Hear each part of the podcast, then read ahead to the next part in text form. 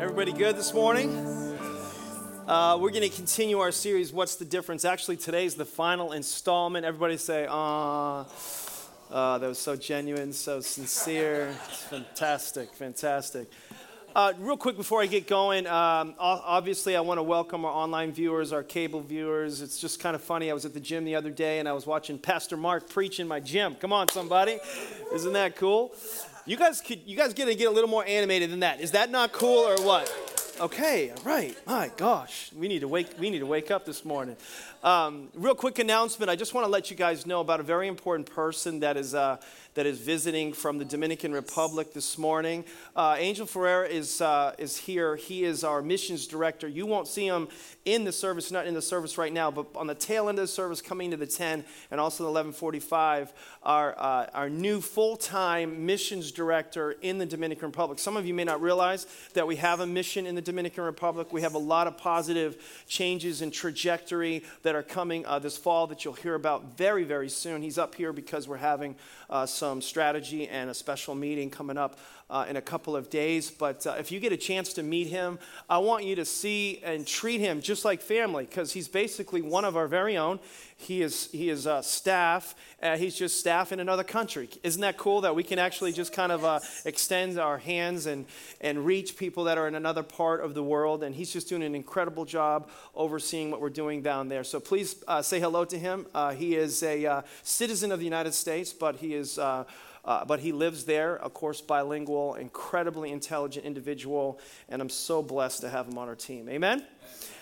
Anyway, you can get your worship guides out. Everybody ready to go? Take uh, you know copious notes. This is going to be one of those um, messages that is going to open your eyes to some different things. Um, really uh, kind of been anticipating this one. This is the first time I've ever talked about this particular topic. We've been uh, dealing with a range of um, uh, faiths and religions contrasted against New Testament biblical Christianity over the entire series. Uh, Pastor D just a couple weeks ago did a phenomenal job on the subject of Islam. How many were here for that?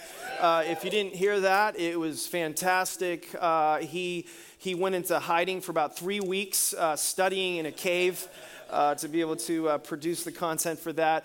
Uh, we took a little break last week, and my uh, beautiful bride was up here last week, kind of talking about Olympic parenting, and, and we had an awesome uh, Sunday fun day. Uh, we had one of our largest kids attendance of the year, so we had a lot of kids show up here last week. just under just under 300 kids were downstairs uh, and outside because we can't actually fit them all outside, inside. So that's why we do this event during the, uh, during the summer so we can have an indoor outdoor thing. So, but this is the, this is the final installment. And so if you're interested in, in you know, topics such as what's the difference between Catholicism and Protestantism and what's, what's, you know, what's up with, with, with Islam and what's up with you know, LDS, uh, the Latter day Saints, or, or, or, the Mormons and things like that. This is a great topic for you. Pastor Mark was another one who spoke during the series. So as we continue talking about these fundamental differences um, in different faiths around the world, go online, please watch those and pull those up. But today we're talking about New Age spiritualism. Everybody say New Age. And I don't have time to talk about all aspects or kind of uh, exit, exits on this subject. I'll probably highlight like two or three um, New Age uh, spiritualists or, or, or faiths that are kind of out there. But instead, I'm going to give you kind of the foundation, two or, two or three principles that are the foundation or the premise uh, for what they believe versus what we believe. And then in the middle of that, what I'm going to also do is because this is so important to our faith, this reinforces what we believe. We need to know what we believe and in whom we have believed. Mm-hmm. That's a good opportunity for an amen for everybody. And so, and so I'm going to give a little, what we would call an exhortation, a little bit of a challenge to those that profess to know Christ because there's this tendency, in particular with this subject, to mix New Age spiritualism with New Testament Christianity. There's this crossover and this sometimes this mixture that takes place. So, if you have your Bibles, if you're following along on YouVersion or in your worship guide, the key scripture this morning is Galatians chapter 5. This is where we're going to get kind of the foundation uh, for uh, what we believe in contrast to New Age uh, belief systems. Here's the big idea. Everybody ready for the big idea? Yes or no? Okay, the big idea is Jesus plus nothing equals everything. Jesus plus nothing equals everything, okay? And in Galatians chapter 5, here's the context of this particular chapter. Uh, Paul, the writer, under the inspiration of the Holy Spirit, is telling all the people, uh, you know, he's, he's exhorting them, hey, um, these religious leaders that are out there, they're wrong. They got it all wrong. And there are these religious people at that time that are trying to add to the gospel. The gospel is good news. That's really what it means in a nutshell. And these religious leaders are trying to add new things to the gospel. They're trying to add religious traditions, um, re- certain practices. And Paul is saying, No way, Jose. Jesus, in essence, this is what all of Galatians really is about, but Galatians 5 in particular Jesus plus nothing. It's faith in Christ and Christ alone. And to add anything is to subtract from the completed work of Jesus Christ okay? So he it's, it's called that. It's called when he got up on the cross and said three words it is finished that means it was complete. It was con- entire. It was comprehensive. Jesus what he did plus nothing else was enough for me we just sang about that just a second ago amen and so this begs the question though if you believe that all right, I know that's how this is uh, rectified the, the, the relationship between me and God and, and, and eternity and security and, and, and heaven and hell are, are, and, and the consequences of sin and all those things are satisfied because of what Jesus did. But, but how do I change in the here and now? We have a phrase as a leadership that, that your heart can change in a second, but your life has changed over time. It's, it's a process. Is everybody with me? In other words, I know I can make a decision in my mind you know, I can, I can decide to help Stacy in the kitchen, but I don't necessarily feel like it when I decide that, right? How many know that's a process? right? Because like when I do the dishes in the kitchen, like, and I make up my mind I'm gonna help her, like, like it's a it's a party. Like I want everybody to know, hey, you know, Dad's in the kitchen, you know, cleaning the dishes. Let everybody know. I want everybody to know because it was a big deal to make that change, right? So, so, because I want to do something else, you know? So, how does change actually happen in our life? And Paul answers that in Galatians 5. And this is the platform to talk about New Age spirituality. Verse 16 and following, it says this. So, Paul says, So I say, and this is in response to how do you change? Walk by the what? Walk by the Spirit. Now, notice that the word Spirit there is capitalized because it's referring to a member of the Godhead, the Trinity, the Holy Spirit. He says, So walk by the Spirit, and you will not gratify, or you could say satisfy, the desires of the flesh. So he's talking about the fact that we have. Uh, as triune beings, we reflecting God's Trinity, we have a sinful nature. We have a part of us that is predisposed towards sin. We are, in essence, whether you're Catholic or Protestant, we have this unified doctrine that we are all natural born sinners. Okay? Nobody had to teach me how to sin, it came naturally. Does everybody get me? Right? So if you have kids, how anybody have kids? Uh, okay, if you're not raising your hand, anybody was a kid? Okay, let's just make sure we get everybody. So we all have this predisposition, this tendency, this inclination in our sinful nature to sin, okay? So we're not you don't have to teach people that. So it says for the flesh, now the flesh is again referring to this this natural part of us. There's a natural part of us, desires what is contrary to the spirit, and the spirit what is contrary to the flesh. They're in conflict with each other, so that you just so that you don't do whatever you want. So when, when you say yes to Jesus, when you receive that, you have that faith reception, grace. I didn't earn it, deserve it. Jesus got on the cross for me. By grace, that, that I just accepted that grace gift through faith, I get saved. By grace through faith, we're saved. Ephesians 2 8 through 10. When you make that faith reception, you receive that by there, something happens inside of you. Immediately, a, a war begins inside of you between the sinful nature and the godly nature. When you made that faith reception, the Bible says, Behold, all things become new. What becomes new? You get a new heart. Now you don't, you don't have to sin anymore. You can choose not to sin anymore. You're not just led by your loins. You're not just led by your lusts and, and all those different things. You can say no. Everybody say, I can say no. But there's a war, though. There's, there's, and that war is referred to as, as temptation. By the way, this tension between that sinful nature and that godly nature are letting you know that your salvation is legit. If you feel that war, That's confirmation, validation that something happened inside of you between you and God. Does that make sense? It's a good sign. It's actually normal. You mean so if I'm if I had this tension between uh, doing right and doing wrong, I'm normal? Yeah. It's called temptation. Hello, Jesus was tempted. No, none of us are going to exceed or, or, or, or go greater than, than Jesus. Jesus was tempted, but he just he didn't give in to his sin. So he modeled for us how to overcome temptation. One person asked me not too long ago, when, when is temptation no longer an issue? When you're dead.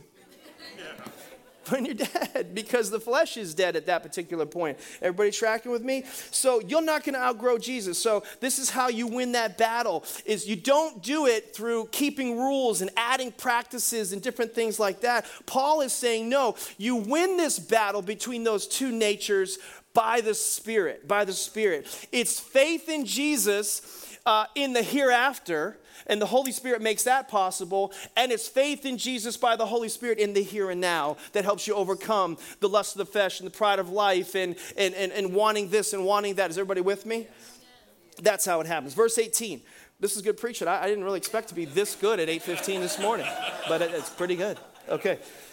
Verse 18, but if you're but if you're led by the Spirit and no caffeine, if you're led by the Spirit, you are not under the law. In other words, you don't have to worry about rules. Verse 19, here he reveals the fruit of the sinful nature, okay? Here's the fruit of the sinful nature. There's different fruits. This fruit of the spirit, this fruit of the sinful nature.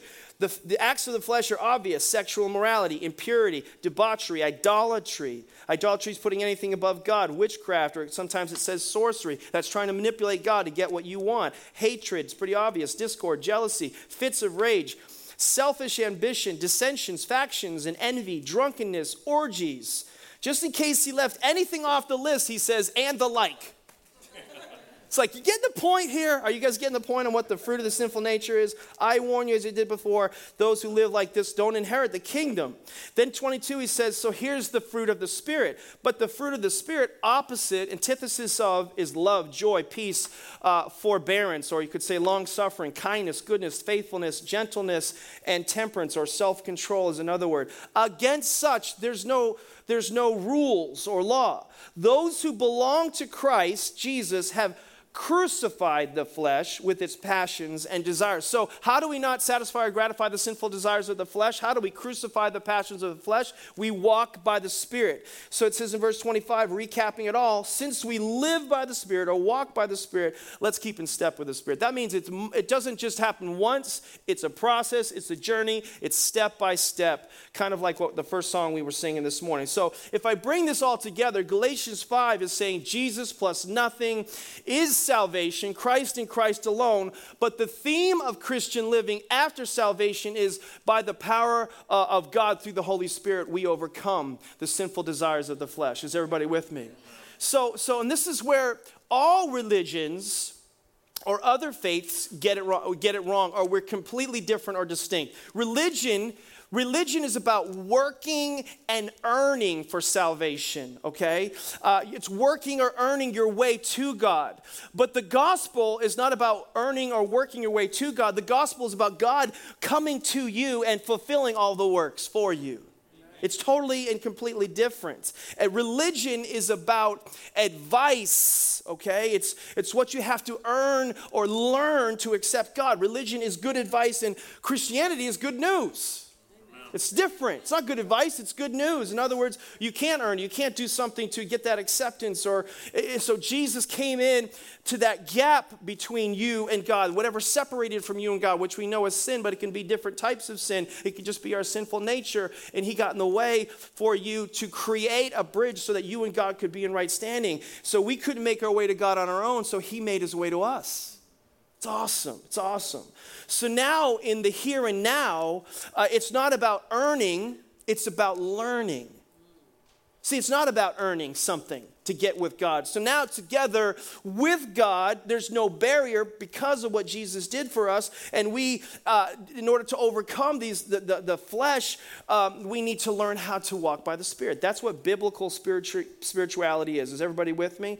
He, we're in relationship with Him. He's your daddy, He's your father, He's adopted you as a son, and now He's going to kind of walk and talk with you, and you're going to learn and receive from Him as a son or as a daughter. And this is what it means to kind of walk by the Spirit. You shadow shadow.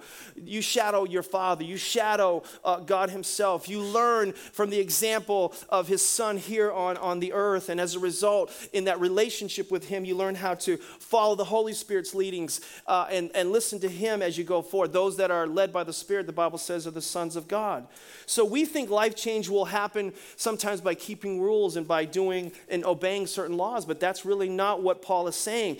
We don't, we don't focus on, I'm not going to sin, I'm not going to sin, I'm not going to sin. We don't get up every day and I'm not going to look at a girl lustfully. I'm not going to, you know, gamble. I'm not going to drink too much. I'm not going to smoke cigarettes. I'm not going to, whatever it is, that's not what you do in order to overcome sin because whatever I focus on, that's what I'll follow.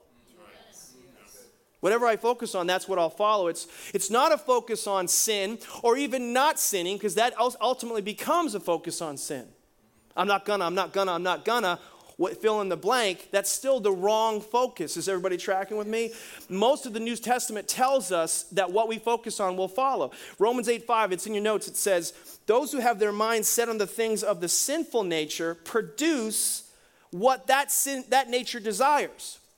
You focus on the things of the sinful nature, you think about those things. As a man thinks in his heart, Proverbs 23 7, so is he.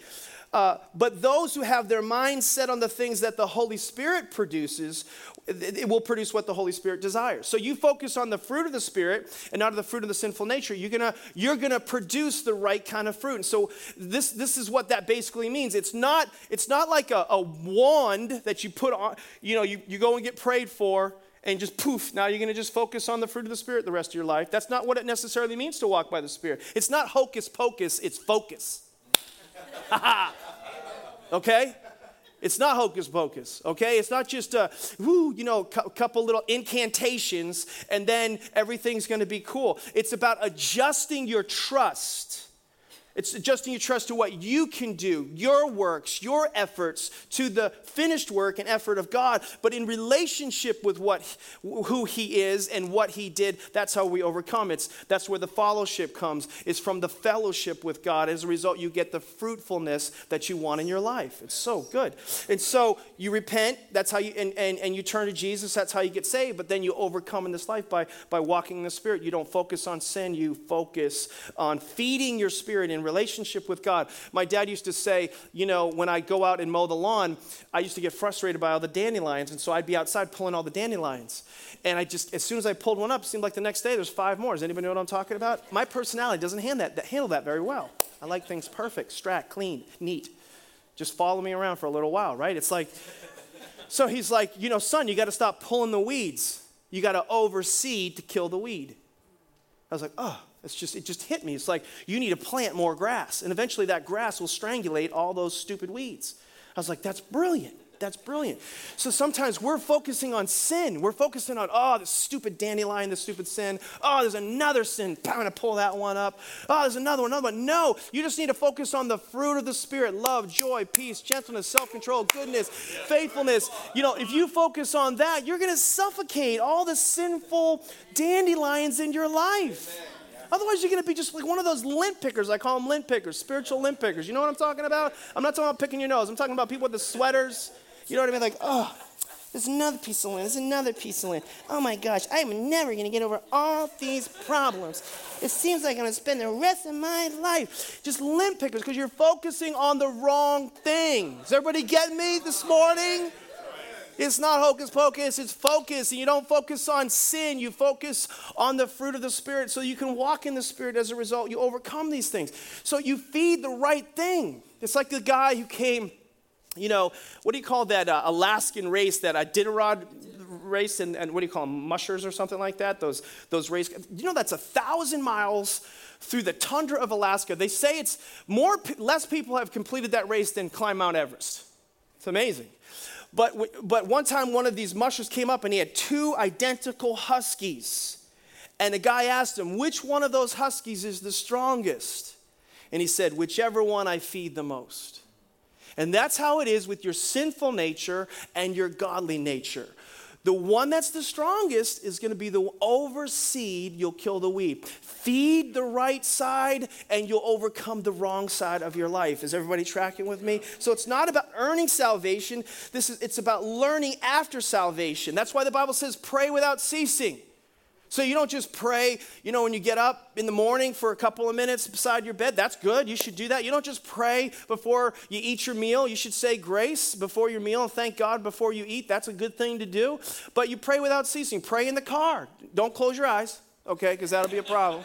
All right, you can pray with your eyes open. God's not mad if you do that, all right? But this is just how we stay feeding that right nature. And the Holy Spirit can do powerful things in you and through you, but it's a matter of focus. That's why it says in Matthew 6:33, seek first what? The kingdom of God. That's a statement of focus, right? Uh, Hebrews tells us, let us fix our eyes on Jesus, the author and finisher of our faith. That's a statement of focus, not hocus pocus, but what? Focus. So, new age spirituality is different though. And you say, when are you going to get to that? I'm getting to it. I just, you need to get this right first before you can get the latter part right. Is everybody with me? So, it has something to do with it.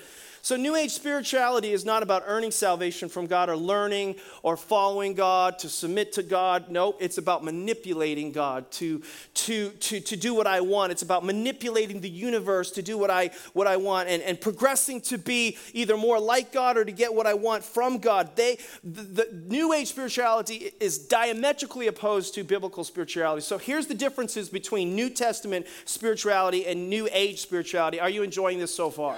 So the first point is there's three points. Different foundation is the first point. We have a different foundation. So there are different examples. I can only do a few. Some of you heard of these people like Deepak Chopra. He was a transcend, uh, transcendental meditation follower and a whole bunch of other things about him. And uh, uh, Eckhart Tolle, considered by some to be the most spiritually influential man on the planet. Uh, Oprah Winfrey made him famous. He used to do a series of um, webinars, wrote a book called, if you ever heard of it, The Power of Now. Has anybody ever heard of that book? Um, another New Age um, spiritualist, L. Ron Hubbard. He is, uh, he is the former head of the uh, Scientology, the Christian Science movement, and we'll talk about that in just a few minutes. But in all of these examples and many more that we come up, the foundation is basically the same. Here's New Age spirituality. Basically, it's me centric, me centric, okay? The theme song of a New Age spirituality person is me, me, me, me, me. You know what I mean? That's what they're thinking. Okay, that's what's kind of going through when, when they warm up every day. It's trying to get what I want. It's trying, it's basically saying, God, I want you to do something for me. I'm trying to get the universe to submit to, to my reality. I, I want to be God, not you be my God. It's different. And so when you try to manipulate God in any way, that is immediately putting you in the realm of New Age spirituality. Whatever the thing is, that's why I can't address all the things, but I can address the thing that addresses all the things. Okay? So I, I, don't, want, I don't want God to, to, to I, I want God to work for me instead of me living for Him. We flip the flow completely in New Age spirituality. The truth is, it's called New Age, but it's actually an old lie. If you look in Genesis chapter 3, you see the, where the fall of man took place. This is why we have the problems that we have on our earth today, basically. But the devil comes to Eve, talks to her, uh, the deceiver, as you know, and, and basically uh, she tells him uh, the rule there's one rule, not rules. There was one boundary in all of the Garden of Eden don't eat from that tree, the tree of the knowledge of good and evil. And, and, and basically, uh, uh, the enemy says, Did God really say that? And, and, and, you know, there's no way that he could have said that. You can't, be, you can't believe that because if you believe that, if, if you fall into that, that, that line of thinking, then um, uh, uh you, God knows if you ate of that tree, your eyes would be open and you would be like a God. You'd be like God, okay? And so she liked that. She bit the bait on that. Oh, I could be like God. That's where New Age spirituality was actually birthed, was right there in the Garden of Eden. Is everybody tracking with me? Genesis chapter 3, it's like verse 1 and through 5. So she bites the bait. She, she sings the song, me, me, me, me, me, be like God. all right? Then she eats the forbidden fruit, and then she leads her husband into the same deception. He follows that as a foolish man, and the fall of man for all time. The goal of New Age is to manipulate God and get the universe to do what I want it to do. New Testament Christianity centers around the Word and Jesus, or actually, the Word is Jesus. Before Jesus became flesh and dwelt among men, he was the Word, the Word of God. Amen? And so we want to become like God and, and follow Christ's example in our life. But now I'm going to pick on some Christians for a second, and I, and I just want you to know I love everybody, and I'm, uh, but I'm going to bust maybe some people's bubbles here a little bit.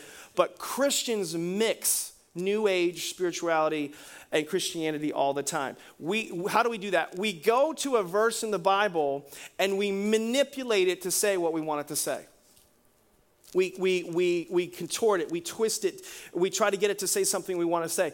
And so there's two rules that I want you to know so you're good, solid Christ followers. Here's two biblical rules of interpretation. Number one, exegesis. I think this is in your notes, and eisegesis. You guys see that in there? Okay, big words. Uh, exegesis it's, is good. Eisegesis is bad. Exegesis is where you objectively interpret the scripture. This is the right way to study the Bible. So you don't read the verse. Um, and, you re- and, and, you try to make it say what you want it to say. You look at what it says to, in context to the original audience. You think, what did it mean or say to the original hearers? Does that make sense to everybody out there? Yes, no? That's what exegesis is. Didn't make sense to everybody, but anyway, hopefully it makes sense as I keep going. But exegesis is, is objective interpretation of Scripture. Eisegesis is subjective interpretation of Scripture, and this is the wrong way to study the Bible. And basically, this is it begins with me. It be, or you could say it begins with I. In other words, I believe this, and I think this, and I need something to back it up for me. In in eisegesis, it begins with I, but in exegesis, it begins with God. Okay?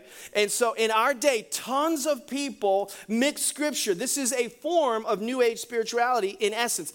TV evangelists, Christian evangelists, supposed Christian evangelists do this all the time. They twist the truth for personal gain. They'll take a scripture and they'll twist it, they'll pull it out of context and say, if you give $1,000, God is going to bless you a hundredfold. Does anybody? You're going to get $100,000 is what they're saying, right? And amazingly, thousands upon thousands of people get duped into following this kind of foolishness. And so they'll read the scripture eisegetically, they'll read it out of context and look at it and say, oh, look, it does say that. So I'm going to go ahead and give $1,000. No, it doesn't say that. And it's foolish to say that. It's foolish to communicate that and speak that. If it's out of context, it's a con. If it's out of context, it's a con, and you need to stay away from it. Here's a couple of verses that do that. Hang on for this. This will be interesting to you. But in Philippians 4:13, it says, I can do all things through Christ what? Who strengthens me. How many know that scripture? Heard that before, maybe in your life. Okay. We Christians who've been in church a long time, we quote this all the time. And, and, and so what we do is, this is where eisegesis comes in. We take that verse, and they're going to cue something for you. We take that verse and we add this to it. All right, listen to this. This is how we interpret that scripture. I believe I can touch the sky. I think about it every night and Right? That's what we do. You can fade that out. So, so we take I can do all things through Christ and we believe we can fly. We can do anything. I believe I can achieve this goal. I believe I can lose this weight. I can believe I can do that. I believe I can do this. I used to listen to preachers preach that particular scripture. I remember being a high school student, listening to somebody preach that particular scripture, and I went home and I thought, he's right. Whatever I believe, I can achieve. And then I went home and I thought, I'm going to dunk a basketball. How many know back then I was like five foot eight, about 185 pounds, something like that. And, uh, you know, the only thing I could dunk is donuts back then, just, just so you know. I had my feet, and even more so now, planted on a firm foundation, if you know what I'm talking about there was, no, there was very, very unlikely that I was ever going to dunk a basketball. And so we put this whole mentality, this twist to it a lot of times. And just, just let me tell you what the context is. Verse 14 of that same chapter, if we apply exegesis and not eisegesis, it says this But it was good of you to share in my sufferings. What? It was good for you to share my sufferings. This is the context. I can do all things, so I'm never going to have any pain. I'm never going to have any problems. I'm never going to have any obstacles. I'm never going to have any fear. I'm never going to have any. But if you read this chapter right, it's all about contentment. The context of this chapter is contentment. It's the exact opposite of what our normal interpretation of the scripture is. He said, I've had a lot and I've learned to be content with that. I've had a little and I've learned to be content with that as well. In this context, sometimes we don't see it right. I can do all things through Christ who strengthens me, yet it's good for you to share in my sufferings, is what he's saying. Follow me on this, everybody? Some of you are freaking out about this, like, oh my gosh, this is crazy. Here, I'll get you with another one. Jeremiah 29 11. Some of you are like, oh crap, I have this on a pillow in my house. it's like a poster with a cat on it, and I'm going down. This is going to be bad. Jeremiah 29 11, it says this God speaking, I know the plans I have for you, declares the Lord. Plans to prosper you, give you hope in a future. Listen, this wasn't written to you and me, actually. Okay? If you read uh, verse 1 of chapter 29, it said it was written to the elders of Jerusalem who are in exile in Babylon. And God is speaking through the prophet Jeremiah, and he's trying to teach them something. He's trying to say to the elders in exile in Babylon, I want you to know something. I, ha- I remember you. I haven't forgotten you, and I know God has a plan for you, not for you. Is everybody tracking with me out there? So, two rules of interpretation. This is good. I don't know if this is in your notes, but it's bonus. You can get this. Two rules of biblical interpretation. Is it prescriptive, prescriptive, or descriptive? Prescriptive or descriptive. You kind of have to ask the question Does it apply to all people, prescriptive, for all times, in all situations, or is it descriptive? Does it apply to just those people for just that time in that situation? Is everybody getting me? So sometimes when we twist scripture, make it say what we want it to say, that is how often New Age spiritualism can get into our lives. Everybody tracking with me? So, so we can't make the word submit to our authority. We have to submit to the word as our authority. And in order to do that appropriately, we have to make sure we're exegeting the scripture and we have to determine whether it's prescriptive or descriptive in the process. This is good. This will help some people, okay? Number two, different theology. So we have different foundation, New Age versus biblical, New Testament biblical Christianity. Uh, we also have a different theology. So New Age, again, it's kind of repetitive, but God is whatever or whoever I want him to be. In New Age, I have sole authority. I determine what truth is. I make God in my image. Spiritualism, one definition, if you look it up, is God is this infinite intelligence that pervades the universe, that God is all and in all. This is just like a, it's just like, it just, when I listen to it, I don't even understand what it means. But, but, but, but Scientology is, an, is one of those examples. Scientology, they actually flat out say God is whoever you want him to be. That is not who God is to a New Testament Christian. God is, He's I am. God is, it's settled, secure, all right? Uh, Christian Scientology was founded by a guy named L. Ron Hubbard in, I think, 1955 or 1953, actually. And interestingly enough, it's always interesting the background on different people and some of these things and how it, uh, this is very true of uh, LDS, uh, Mormonism. Uh, you see this very true of Jehovah Witnesses. There's always a story through an individual, in other words, the windshield they look at life through bleeds through in the religion that you see permeated the world. But L. Ron Hubbard was a science fiction writer. Not a very good one, actually, either. He wasn't very successful at it. But uh, he was kind of a, a, the famous, you know, uh, founder of this whole thing. The most famous Scientologist you probably know in the world today is Tom Cruise. Tom Cruise, right. Uh, others are like John Travolta, Kirstie Alley, Kelly Preston, etc. The bottom line of Scientology, as an example, is, is they believe this you are a God, uh, but you just forgot that you are. You are a God, but you forgot you are. Now, this is true stuff. You won't even believe this, but uh, if you never heard about this, but L. Ron Hubbard taught we are all infinite and eternal, that we had pre-mortal existence. We, we existed before, and that before the world was created, we were called theotens. T H E O T A N S. These theotens were infinite and eternal, but what happened is we were, we, they were bored. Okay, so what they did was they created MEST, matter, energy, space, and time. They're bored as theotens, so they create MEST, matter, energy, space, and time. And, and as bored, you know, theotens, uh, they lived outside of that. And in the course of playing with MEST, they forgot they, that they, they were immortal and they started behaving like mortals. And as a result, they began entrapped by their flesh in the context of MEST. Crazy, right? So, so Scientology helps prepare you to progress out of MEST back to your original thetan state. That progression is sometimes called auditing. Auditing. And so what happens is in auditing, they hook you up to a machine. Uh, it's called an e-meter. And what they do is this particular machine, it's like, it's like counseling. And you be, they begin to ask you a series of questions in order to find out what is bothering you, what is ailing you, what is troubling you, what is keeping you from progressing to your godlike status. And there, a lot of the times it's like these negative thoughts and ideas. They call them engrams. Engrams. They're painful memories or happenings in your life, in your, your reactive mind. Scientists believe we are uh, Scientologists, excuse me, believe we are reincarnated over and over again with the ultimate goal of breaking past MEST, progressing out of matter, energy, space, and time, again, completely returning to your godlike status through this auditing process. And by the way, auditing is very expensive. And there are multiple, multiple levels for you to go through. Almost nobody ever completes this auditing process. The goal of auditing is to go what they call go clear. When you go clear, that is when you have the ability to manipulate the universe and environment around you to do what you want it to do. Some of you remember a book that came out, L. Ron Hubbard wrote it, called Dianetics.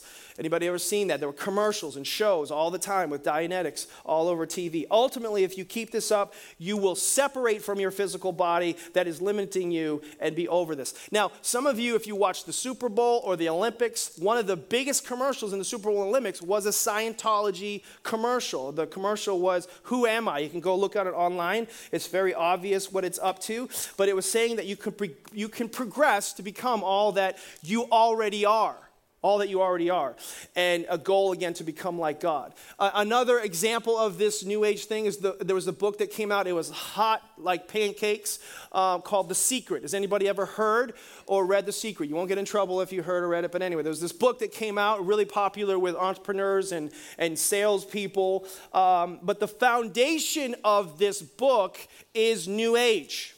It, it actually applies a law called the law of attraction the law of attraction.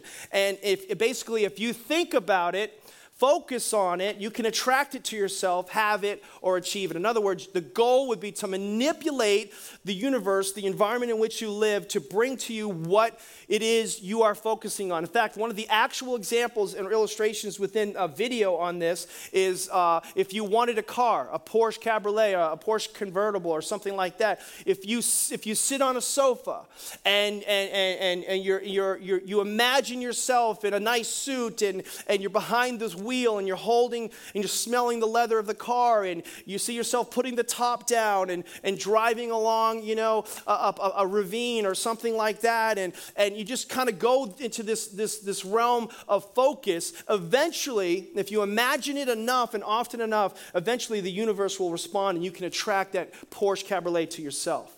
This is new age in its purest sense. Is everybody tracking me out there? So, New Age spirituality is I can become like a God or I manipulate God to what I want Him to do, and I have sole authority instead of Him being sole authority. Whereas New Testament Christianity is Jesus is God, and, and it's not advice, it's good news, and, and, and Jesus is God, and you're not.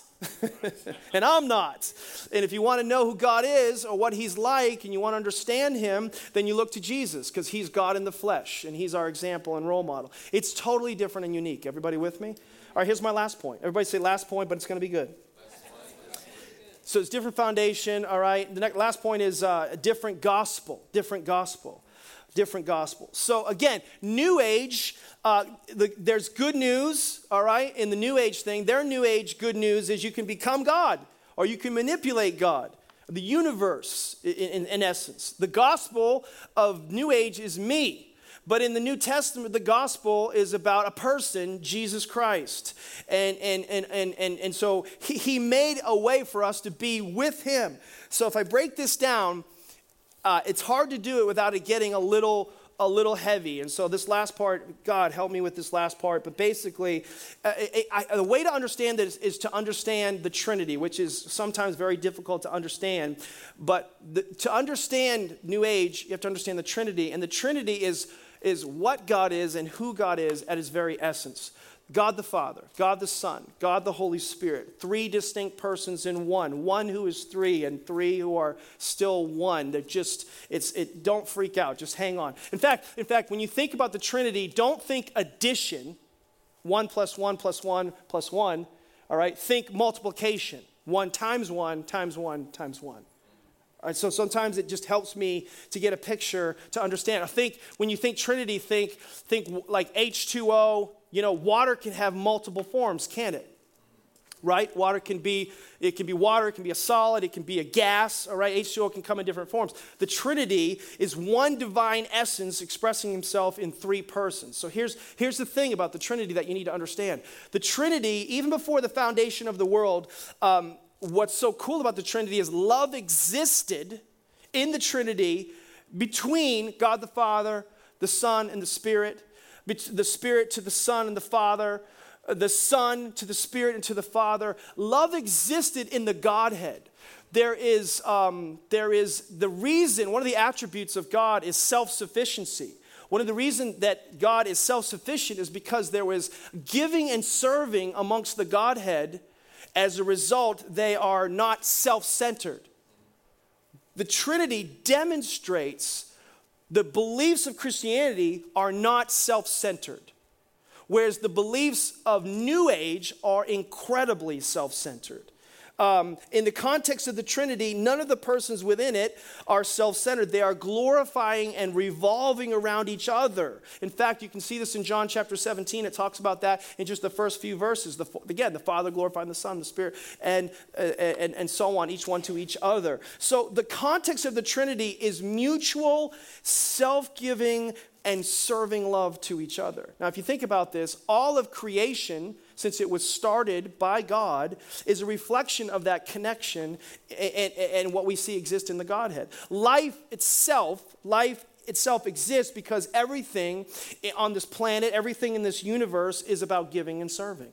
Everything is about that. In other words, uh, C.S. Lewis called it a great dance. It's like this push and this pull, this give and this serve. And in the context of giving and serving, you can see this relationship. The early church fathers actually called it perichoresis, or that's where we get the word choreography. It's this, it's this dance of giving and loving. You can see it, you can see it in the solar system, you can see it, um, you can see it in the oceans and the tides in life where there's this give and there's this serve. You can see it between the moon and the stars. You can see it right now, even on a micro scale with the protons and neutrons and electrons. And they're self sufficient, but they're not self centered because they're bouncing off one another and giving and receiving. And why is it so important? Because all of creation reflects this. What does this have to do with New Age, Pastor D? Because New Age spirituality puts me at the center of the universe. That's why puts me, it's, it's me, giving to me, serving me. It's about me ignoring, in essence, everybody else and have everybody else serve me. It's about me figuring out how you can give to me and serve me. All of the universe should revolve around me, and that's the problem. And here's why this is a big problem. Because when, and this is what happens to people who go down this road, when I'm self centered and selfish, then my soul begins to self destruct. You getting all that? That's why I did all that, so that you could see, because if you're the center of your universe, you ultimately, at a soulish level, you will self destruct. The truth about the gospel is God loves you, God cares about you, but it's not all about you, or it's not all about me. It's about everyone.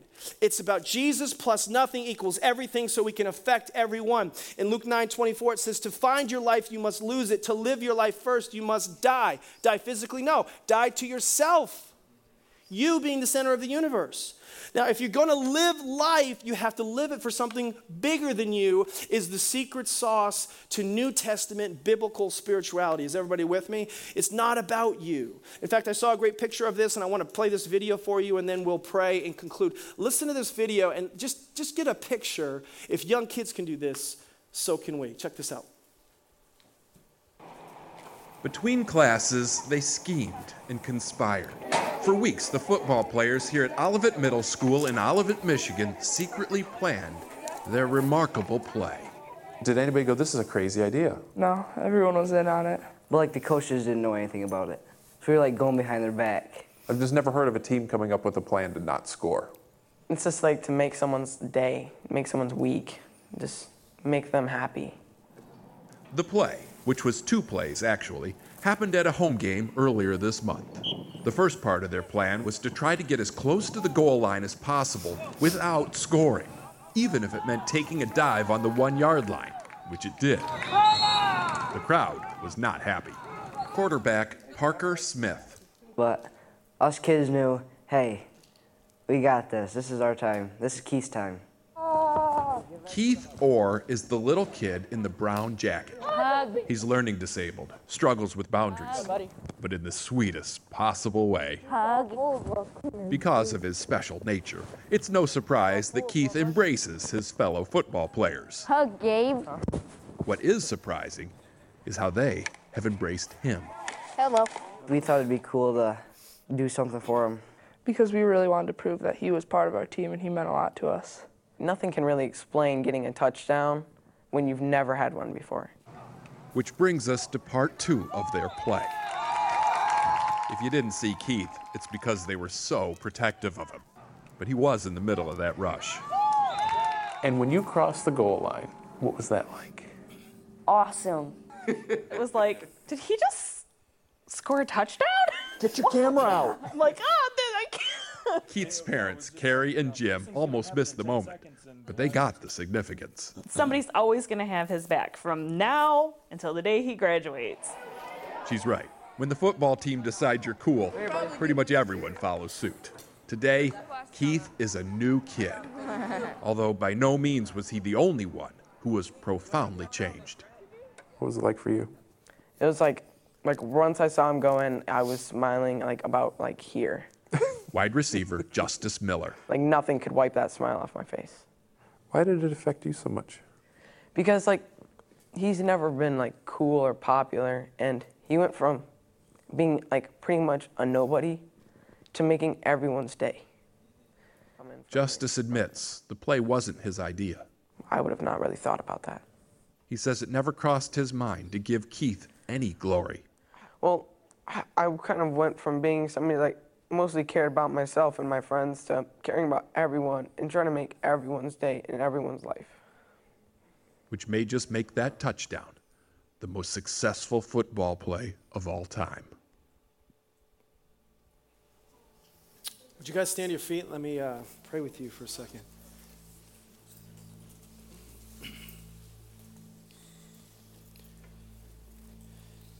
The Bible says that uh, for God so loved the world, he gave.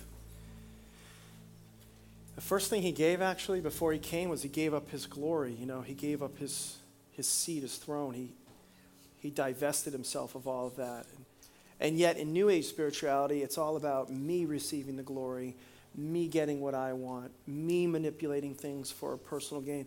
Ultimately, as we can see in that testimonial, we, we by default won't think about others, we'll think about ourselves. That's why we need Jesus. But when we ask Jesus into our life, then He'll encourage us not to live for ourselves, but to live for others. That's, that's it. That's the gospel, and that's what walking by the Spirit really looks like. It's giving yourself to other people. It's realizing God gave Himself for you so you can give yourself for others. With every head bowed and every eye closed, it's so important that we get this thing at a foundational or basic level. God loves you, God cares about you, but life is not all about you. And you will, you will self destruct. You won't be happiest like this young man was if you're doing your whole life for you, playing the game of life for yourself. You do it for others.